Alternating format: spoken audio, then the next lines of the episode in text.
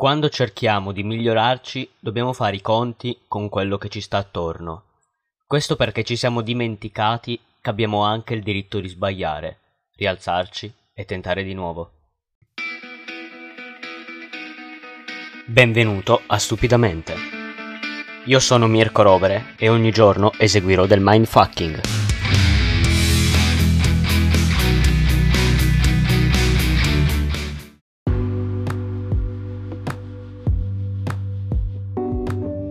Ed eccoci qui anche oggi. E se tu mi stai ascoltando, hai tre cose da fare. Una obbligatoria, le altre due diciamo facoltative. La prima è condividere il podcast, obbligatorio. Il passaparola ha un potere enorme. La seconda è quella di seguire il podcast su Instagram. La terza invece è solo per chi vuole supportare il podcast. In descrizione c'è il link PayPal per le donazioni. Prima di affrontare un cambiamento, dobbiamo capire che i cambiamenti non avvengono da un giorno all'altro. Per ottenere anche un minuscolo risultato, bisogna essere perseveranti e con molta forza di volontà. Alcune persone dimenticano che nel tentativo di migliorarci abbiamo anche il diritto di sbagliare. Diamo per scontato che chi ci sta vicino ci sosterrà sempre e comunque, e giustamente siamo arrabbiati e delusi quando non è così. Ragazzi, dovete essere consapevoli che il vostro benessere dipende solamente da voi.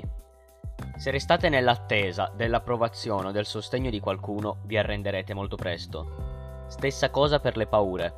Come puoi volere l'appoggio di qualcuno per superare una tua paura? La paura è tua, non sua. Molte volte, come dicevo prima, non riceviamo alcun sostegno, anzi ci rimproverano per ogni piccolo sbaglio.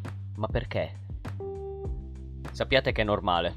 Una persona che ha già intrapreso un percorso di automiglioramento piuttosto sta zitta, ma non ostacola. Il cambiamento non è mai ben accetto dalle persone che ci stanno intorno. Semplicemente perché siamo costretti a modificare anche le relazioni che abbiamo con queste persone. Se gli altri non sono disposti a cambiare, i nostri sforzi non saranno mai apprezzati.